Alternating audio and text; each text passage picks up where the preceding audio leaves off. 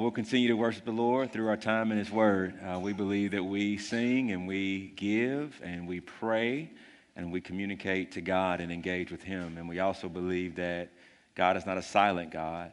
Uh, as Kelly reminded us, He has left us His Word. And to the degree that His Word is read and faithfully proclaimed, to that degree, God Himself is speaking to us. And so, I pray that as God speaks now, that He would have our hearts and our attention. We're in Mark chapter 13, and I know there is uh, some debate around how to interpret the passage, but um, I'm going for uh, working through this lens that God's Word is rich, it's deep, not everything is equally understandable, but everything that we need for life and godliness is found here. And so, uh, just to give you an overarching theme, um, I think what Jesus is doing in this passage is reminding them that the temple is passing away. And then he's using that same temple that's passing away as a springboard to say not only is that temple passing away, but all time and space as you know it is passing away. And it will pass away when we see Jesus returning on the clouds and he sends his angels to gather his elect out of the land, and we will not endure God's judgment. And so the temple is being used to both uh, confirm that it's passing away, but it's a springboard that it's not just a temple. All things will soon pass away. This is God's word. And as he came out of the temple, one of his disciples said to him, Look, teacher, what wonderful stones and what wonderful buildings. And Jesus said to him, Do you see these great buildings? There will not be left here one stone upon another that will not be thrown down. And as he sat on the Mount of Olives opposite the temple, Peter and James and John and Andrew asked him privately, Tell us, teacher, when will these things, or when will the temple be destroyed? And what will be the sign when all these things are about to be accomplished? And Jesus began to say to them, See to it that no one leads you astray. Many will come in my name, saying, I am he, and they will lead many astray. And when you hear of wars and rumors of wars, do not be alarmed. This must take place, but the end is not yet. For nation will rise against nation, and kingdom against kingdom. There will be earthquakes in various places, there will be famines. These are but the beginning of the birth pains. But you be on your guard, for they will deliver you over to councils, and you will be beaten in synagogues, and you will stand before governors and kings for my sake to bear witness before them. And the gospel must first be proclaimed to all the nations. And when they bring you to trial and deliver you over, do not be anxious beforehand what you are to say, but say whatever is given to you in that hour, for it is not you who speak, but the Holy Spirit. And brother will deliver brother over to death, and his father his child, and children will rise against parents and have them put to death. And you will be hated by all for my name's sake, but the one who endures to the end will be saved. But when you see the abomination of desolation standing where he, notice that, that, that it's a he, ought not be, let the reader understand. Then let those who are in Judea flee to the mountains. Let the one who is on the housetop not go down, nor enter his house to take anything out. And let the one who is in the field not turn back to take his cloak. And the last, for women who are pregnant and for those who are nursing infants in those days, pray that it may not happen in the winter for in those days there will be such tribulation as has not been from the beginning of creation that God created unto now, and never will be. And if the Lord had not cut short the days, no human being would be saved. But for the sake of the elect, whom he chose, he shortened those days. And then if anyone says to you, Look, here is the Christ, or Look, there he is, do not believe it. For false Christs and false prophets will arise and perform signs and wonders to lead astray, if possible, the elect.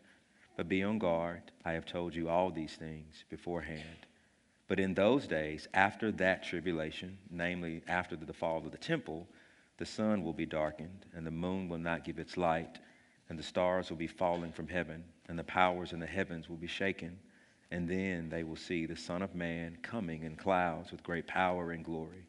And then he will send out the angels to gather his elect from the four winds, from the ends of the earth to the ends of heaven. And from the fig tree, learn its lesson. As soon as its branch becomes tender and puts out its leaves, you know that summer is near. So, alas, when you see these things taking place, you know that he, again, it's a he, is near at the very gates. Truly I say to you, this generation will not pass away until all these things take place. Heaven and earth will pass away, but my words will not pass away. But concerning that day or that hour, no one knows, not even the angels in heaven, nor the Son, but only the Father. Be on guard, keep awake, for you do not know when the time will come. It is like a man going on a journey when he leaves home and puts his servants in charge, each with his work, and commands the doorkeeper to stay awake. Therefore, stay awake, for you do not know when the master of the house will come in the evening, or at midnight, or when the rooster crows, or in the morning, lest he come suddenly and he find you asleep. And what I say to you, I say to all stay awake. Amen. Let's pray.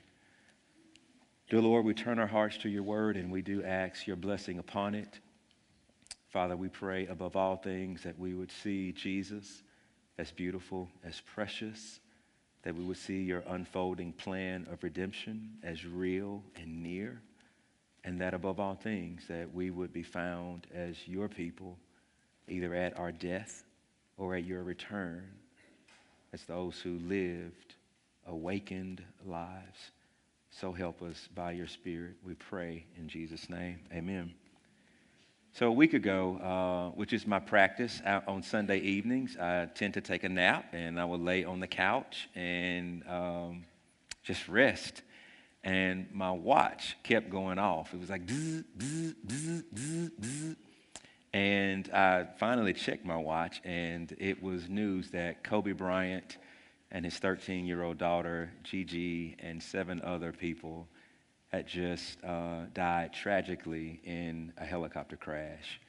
And to be really honest, I, I thought it was a dream. The night before, LeBron James had just passed him on the all time scoring list, and Kobe sent a tweet to LeBron congratulating him, not knowing that that would be the last tweet that he sent.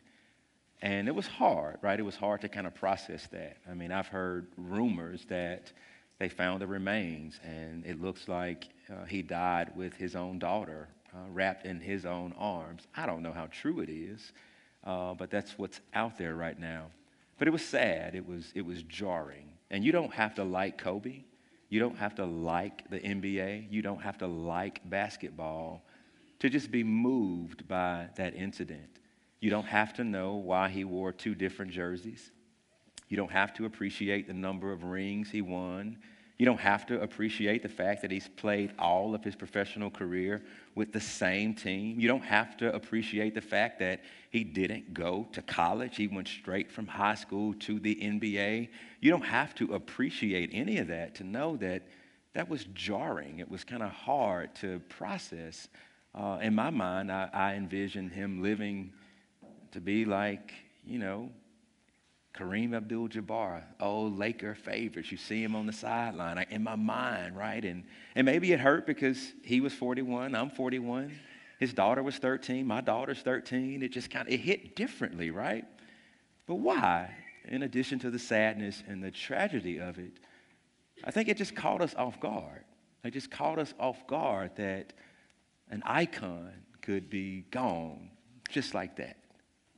And I think the reason it jars us, in addition to the pain and the sorrow, it's because I think as much as we read the Bible, as much as we know our days are numbered, as much as we know that life is a vapor, as much as we know that no one can add a millisecond to his life, as much as we know that life is fleeting, it's really easy to kind of forget that.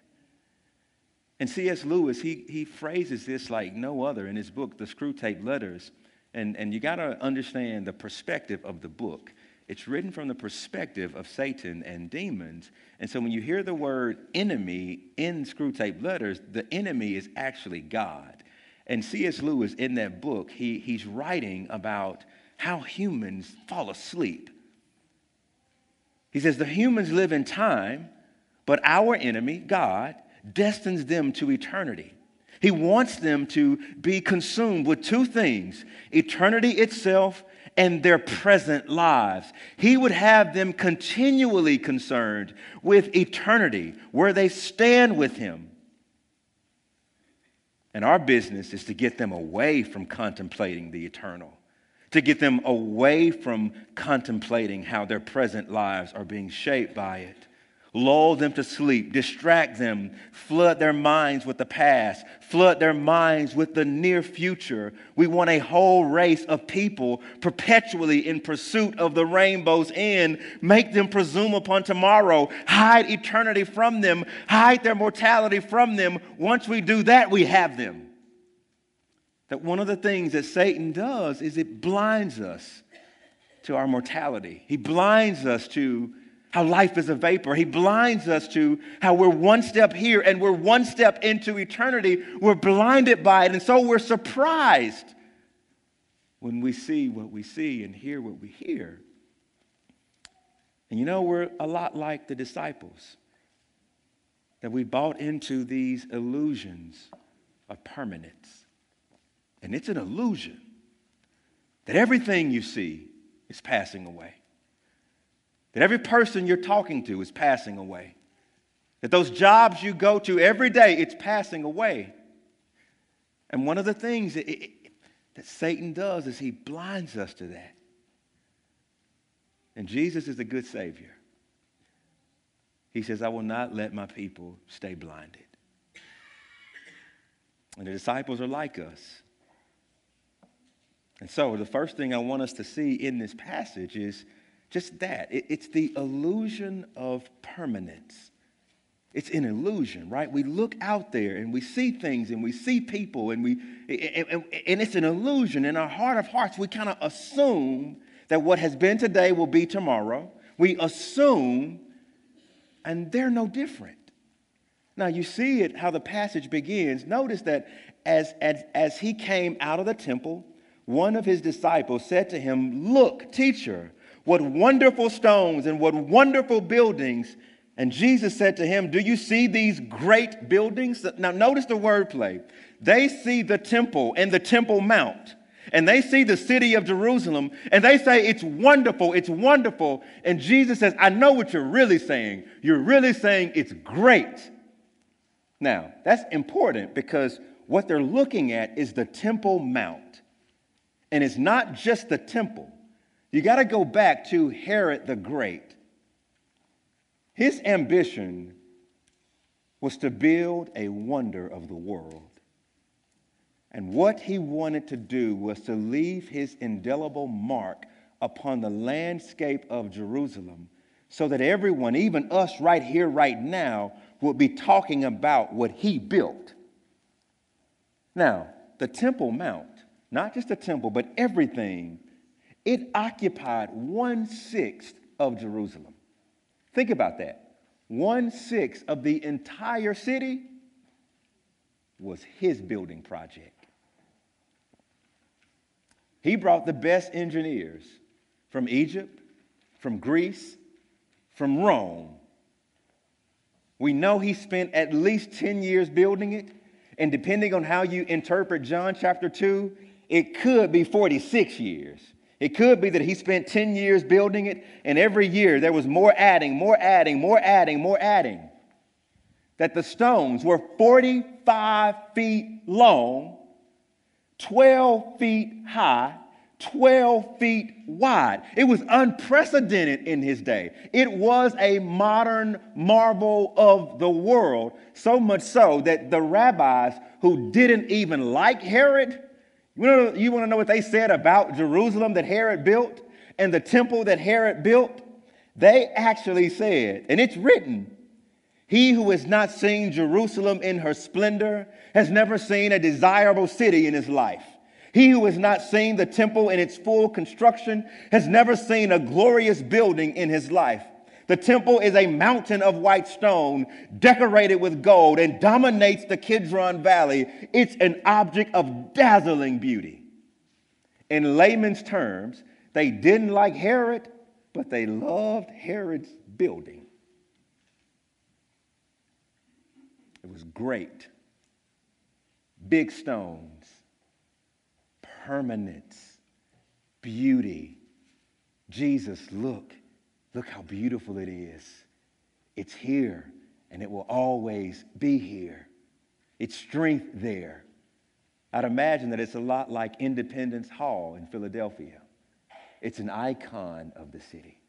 Or maybe it's like the Trade Center in New York City before 9 11. It's an icon, it symbolizes strength. And I don't think it's just buildings. Because I think that's what Jesus is attacking, right? You see the building. But I think our present prosperity, doesn't that make us presume that we're untouchable? I got enough money. I'm in a gated community and I'm safe. Yeah, maybe for a little while. We look at bank accounts and we hear safety. What about our health? We presume that because I can run a marathon today, that I'm going to live until I went to a funeral yesterday. Childhood friend's grandmother lived to be 100 and almost three. Then we kind of assume a 41 year old athlete does not die on a helicopter. We presume upon time because things were one way today, that, that it'll be that way tomorrow. And what Jesus is saying is tap the brakes. It's, it's not true, it's an illusion. It's an illusion. And the second thing we see in the passage is they have bought into the illusion of permanence through the temple. And Jesus says, No, the temple, and all things for that matter will certainly pass away. So he is sort of popping their bubble. They're kind of in this dream that this great and big and beautiful temple will always be here. And Jesus says, No, it won't be. And you see it right there. He says, Do you see these great buildings? I'm telling you, there will be not left here one stone upon another that will not be thrown down. So Jesus is saying, I know you're fixed on the temple. I know it looks permanent, but I'm telling you, when we're done with this, it won't be there anymore. Now, four of the disciples asked Jesus, Well, what's the sign? How do we know, Jesus? How do we know when this will happen? And Jesus says, okay, I'll give you some signs. I think the great majority of this passage is about the destruction of the temple. And I think verses 24 through 27 and 32 through 37, Jesus is talking about the end of time. And so I think the great majority is about the temple and it passing away. And so Jesus uses the language of labor pain. Now, think about it. There's conception, then the woman is carrying the child. And it's not instant. She doesn't have the child instantaneously. There's a season of carrying, a season of waiting. And then the closer you get to birth, you have birth pains and contractions, and then there's birth. That's the language Jesus uses with respect to the temple passing away. It's going to be like a woman in carrying a child. It won't happen overnight, it'll be some time. And then she'll give birth. And then, when time is up, the temple will be destroyed. Now, what are the birth pains, right? The first one is the labor pains will be false prophets. Jesus is telling the disciples that, that you'll know that the temple will soon be destroyed when you see false prophets going out. Just know when you see false prophet, just know that I have associated the destruction of the temple with false prophets who go out. And that's exactly what Paul wrote. He says some people preach Christ uh, with, with bad intentions. He says, I don't really care as long as Christ is preached, but they're not real preachers. John writes that many antichrists have gone away from us, but they never were in us. And so now you're getting Paul and John who are testifying to this reality that, hey, false prophets are going out. And if you were sitting there with Jesus, the moment you hear false prophets going out, we're supposed to have in the back of our minds, oh, he linked the false prophets with the temple that's going to be destroyed someday. So that's a birth pain according to Jesus. He says, You'll hear about wars and rumors of wars. Nations will rise against nation, and kingdom against kingdom, and earthquakes and famine would happen in various places. And the years following Jesus' death, they were tumultuous. The Jews wanted their independence, and they got it for a season. And then you had the changing of the guard in Rome, where they had different emperors who were betraying one another to be on the throne. And then we actually have a Roman historian named Tacitus who tells us that in Laodicea and Pompeii in the 60s, there were earthquakes. And so, if you were a disciple and you're watching the tumult, tumult of nations and you're reading about earthquakes, you know what you were supposed to think? Ah, Jesus says that when we hear these things and see these things, it's an indicator that the temple is will soon be destroyed. And then you have what you have in verses 14 through 23. And when you see the abomination of desolation, and notice it says, standing where he ought not be. Let the reader understand. The abomination of desolation is a term that comes from Daniel. Daniel saw an abomination of desolation. He prophesied it, and we think that Daniel's prophecy was fulfilled 160 years before Jesus when Antiochus Epiphanes, who ruled Palestine from 175 to 164 BC, he treated Israel with so much contempt that they revolted. And it's where we get the Maccabean revolt. And the way that he put their revolt to sleep was by coming to Jerusalem and killing and destroying them and then tearing up the temple and then going into the temple, into the Holy of Holies, and setting up an altar for Zeus and then offering pigs, the unclean animal, in the holies of holies.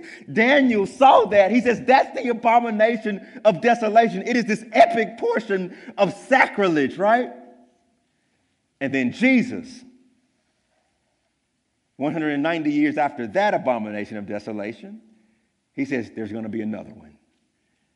That temple is going to be desecrated again because someone, a he, is going to go in there and do something sacrilegious. And who was that?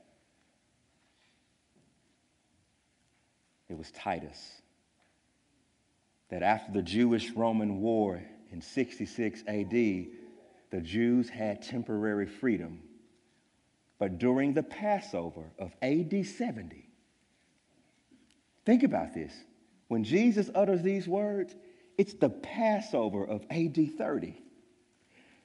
40 years later, exactly 40 years later to the day, maybe the day, definitely the week, they had been free for four years, not under Roman authority.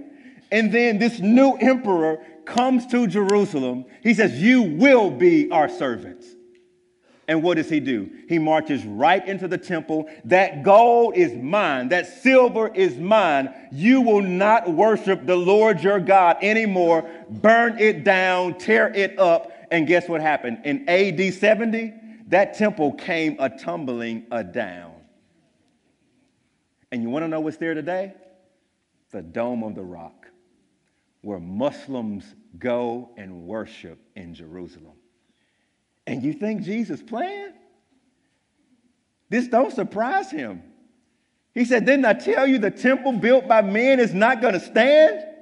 And it still is not there today, and it will never be rebuilt because we don't need it.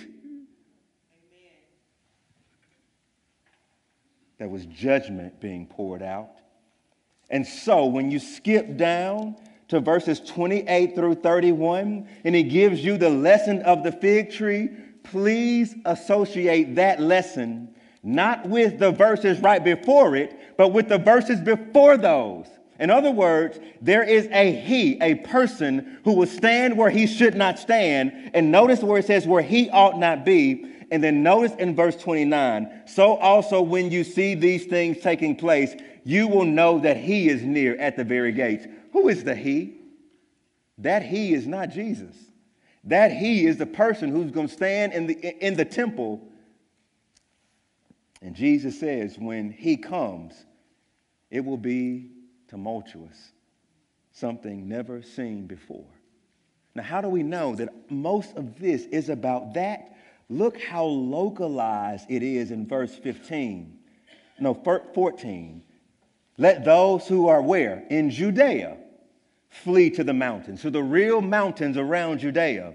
And let the one who is on the housetop not go down, nor enter his house to take anything out. And let the one who is in the field not turn back. And alas, for the women who are pregnant and for those who are nursing infants, pray that it may not happen in the winter, not because it's cold, but because that's the rainy season in, in, in Jesus' day in Jerusalem. Pray that it's not raining outside. And so, what Jesus is saying, hey, when he comes and the temple is about to fall, Wherever you are, don't go back to the city. You need to flee. You need to flee to the hills. And we know from Josephus 1.1 million Jews died in AD 70 when he came. You know why they died that many? Because it was Passover. And if you were a Jew, you came to Jerusalem. Another 100,000 were taken to be slaves. The church father Eusebius said that there were two cities that those Jews in AD 70 were those who could make it out. That's where they fled to. And what we see in the passage is if God did not put a limit on what happened in AD 70, there would be no church. Because the few disciples that were there, they would have been killed. But for the sake of the elect, both those living then and those of us now whose life God had hidden in Christ, God put a limit on it so that this thing did not stamp out the early church.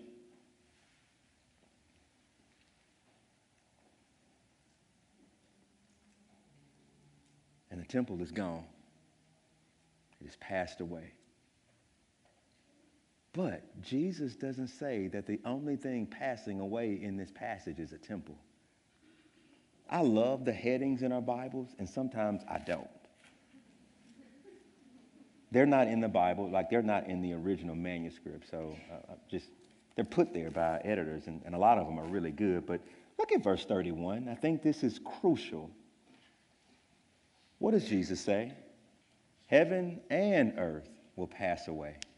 Not only is the temple going to pass away, it's a springboard. Heaven and earth will pass away, but not my words. That's an idiom that Jesus is using to say, time as you know it and life as you know it will be passing away, just like that temple is passing away.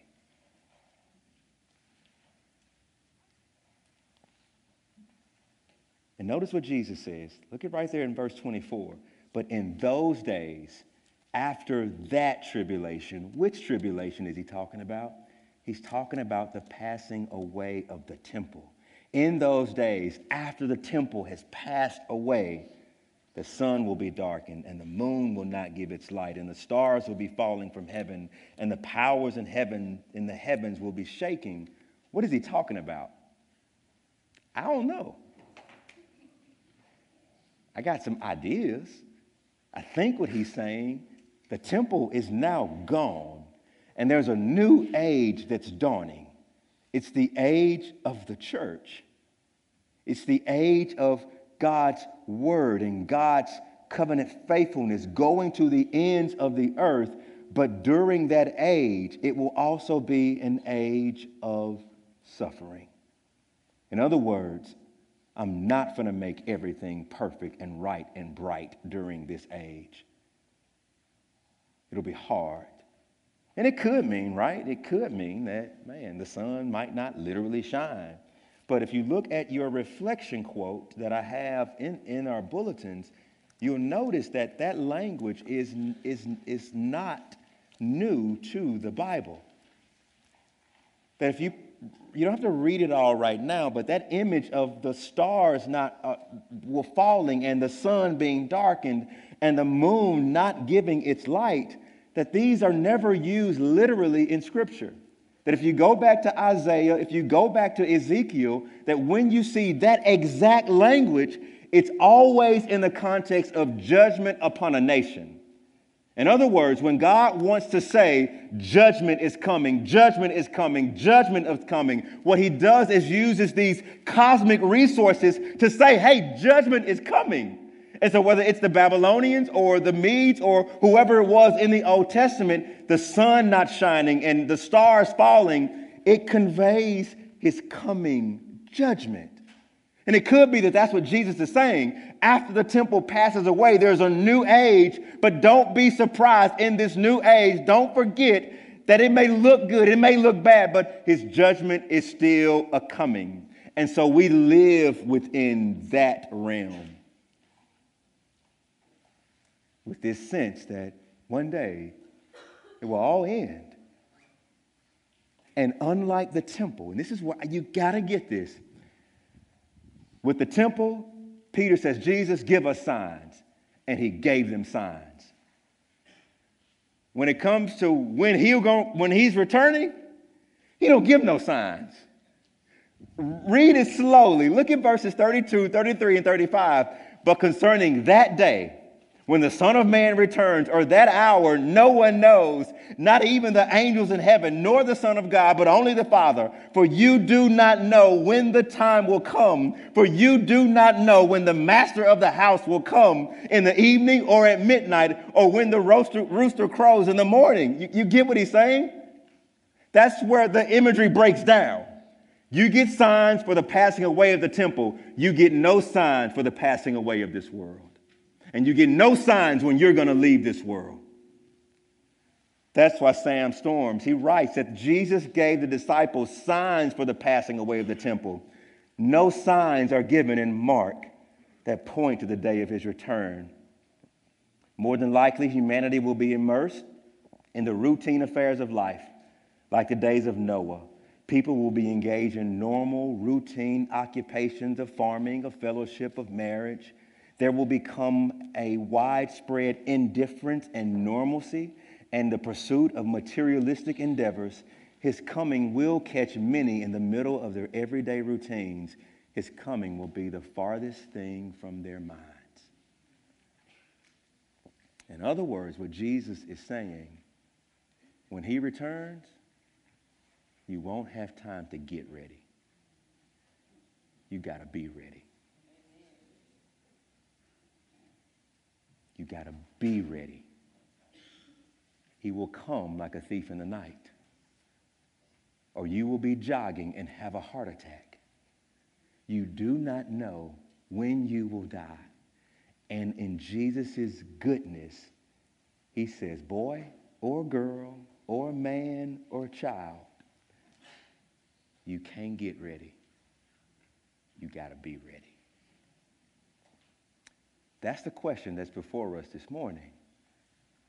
Not that everything is passing away, but are you ready for the passing away of all things? Is your soul in the hands of Jesus? Have you bowed the knee to Jesus? Have you trusted in Jesus as your Savior and your King?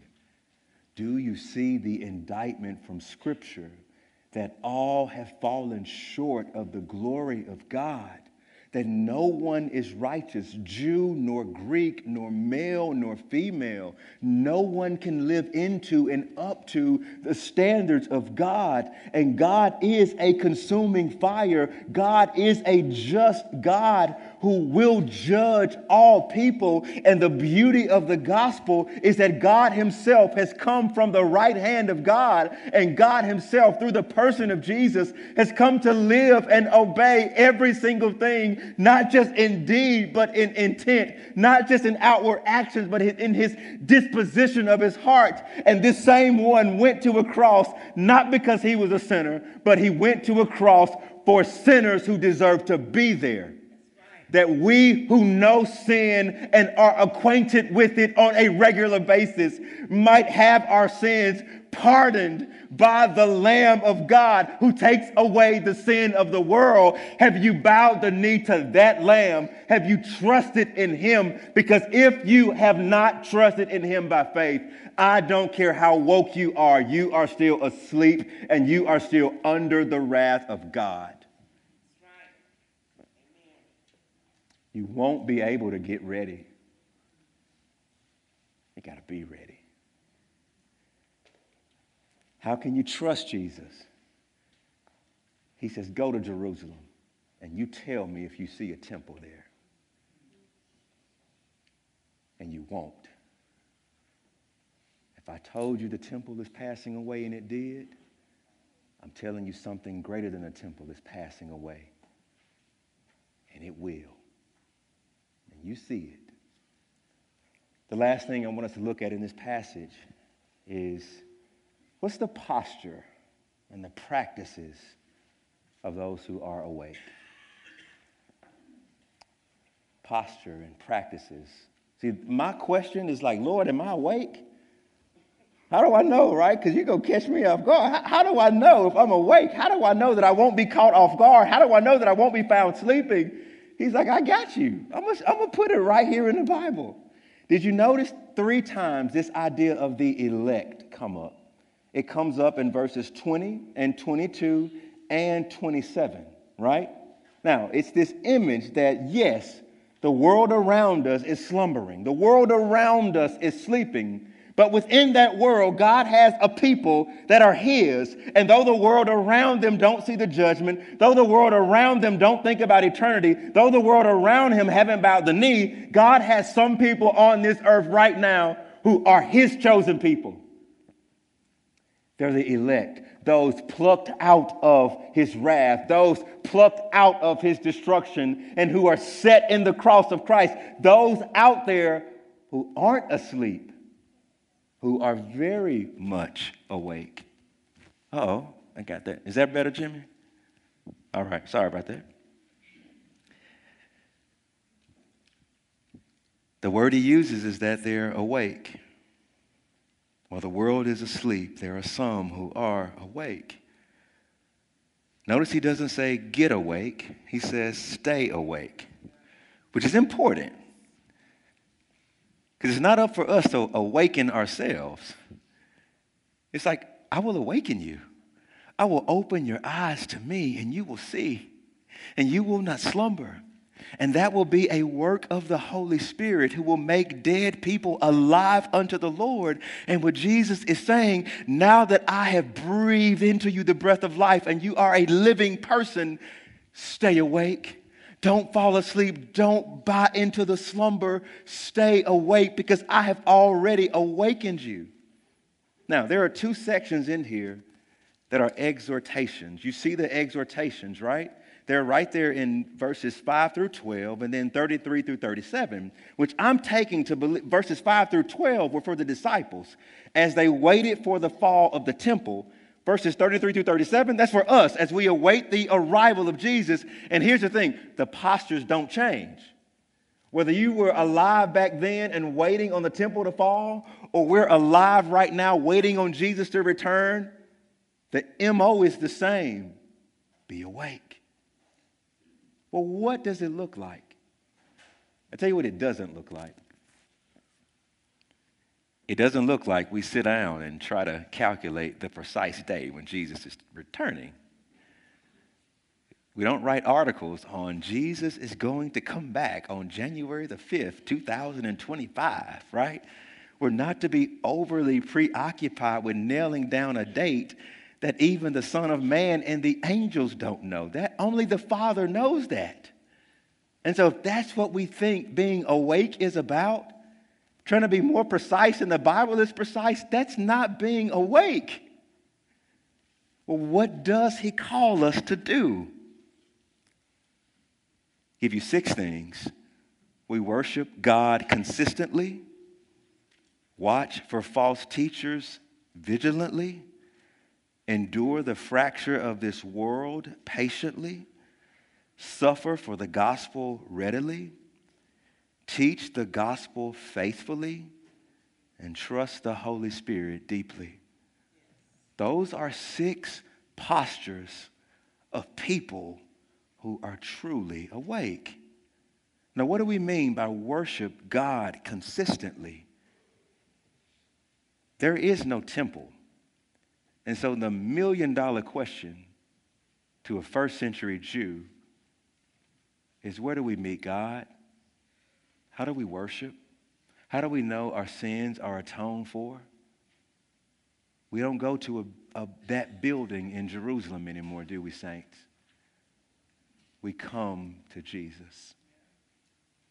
The person who is awake is a worshiper of God. And we come to the new temple that God has built, first in Jesus, but also you and I.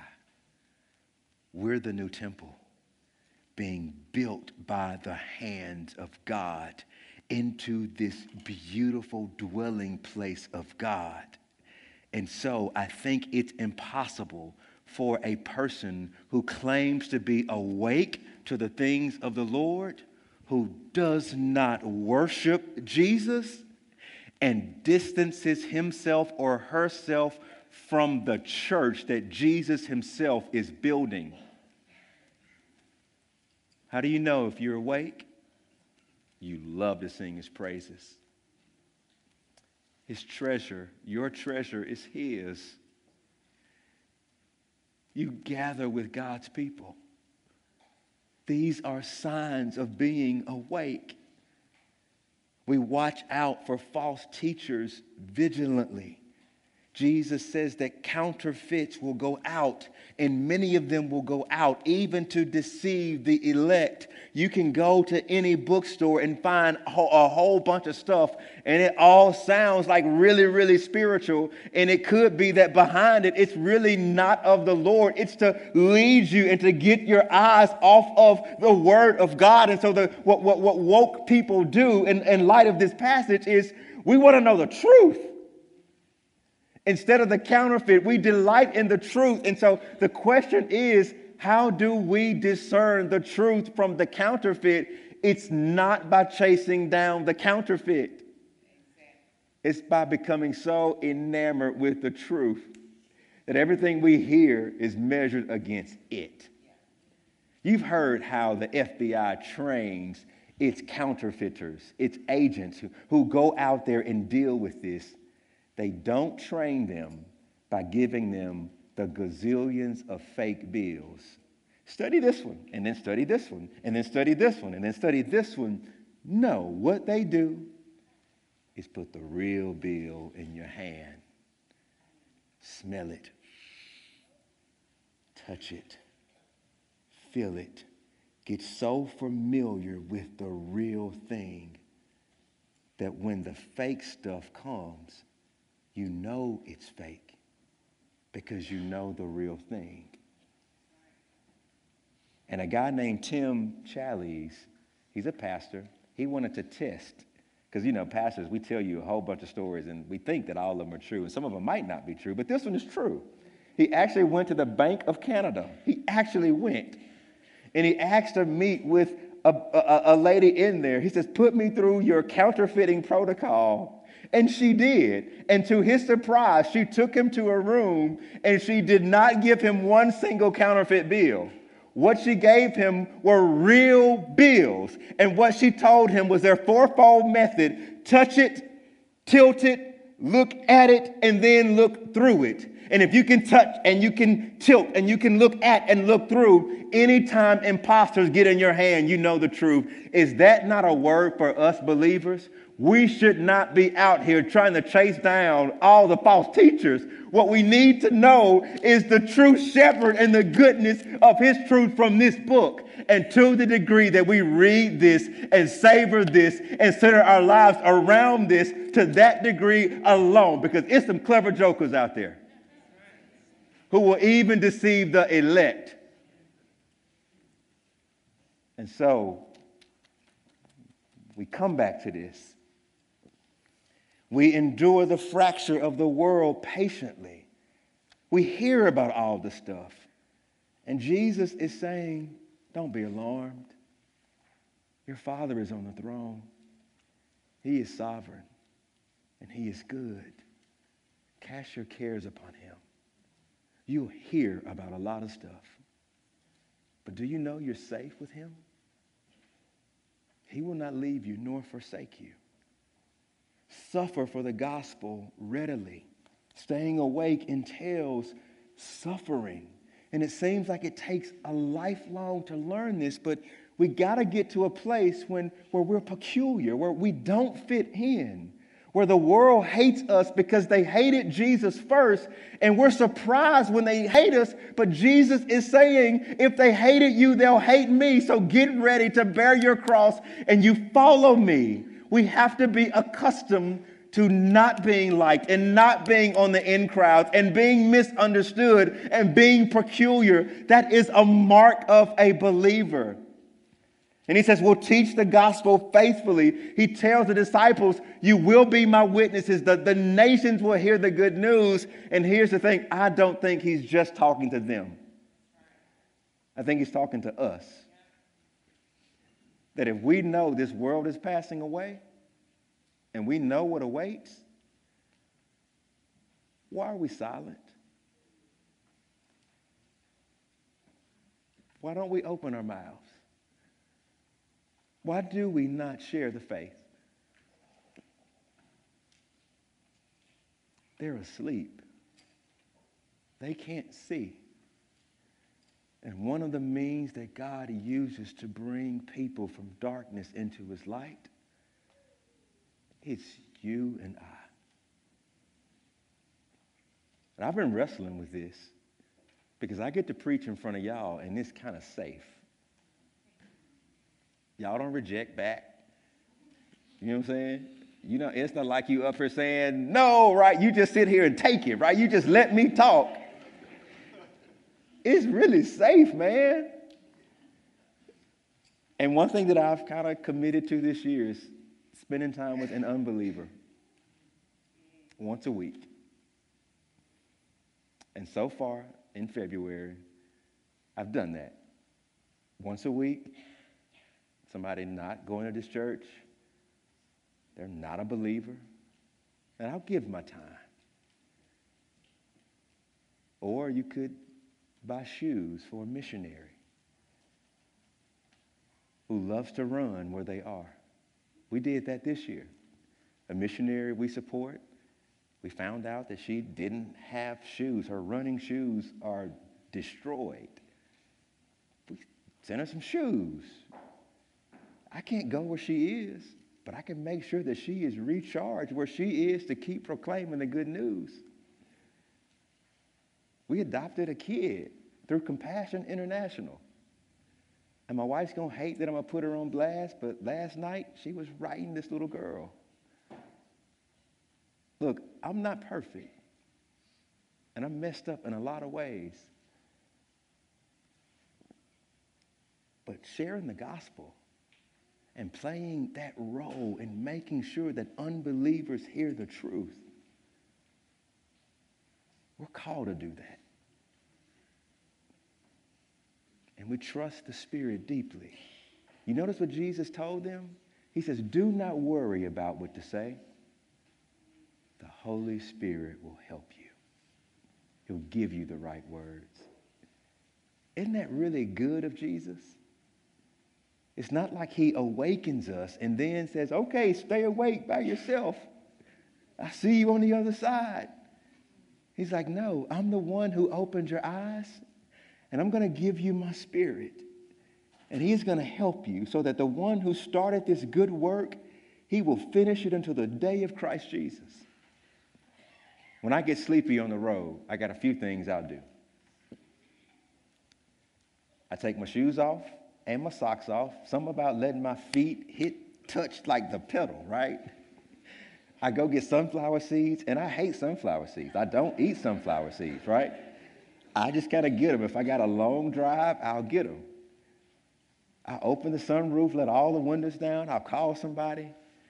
But when I'm really sleepy, I give me a five hour energy and I can take it to the dome. Like if, if I just like I'm really sleepy, I'll drink it all right then.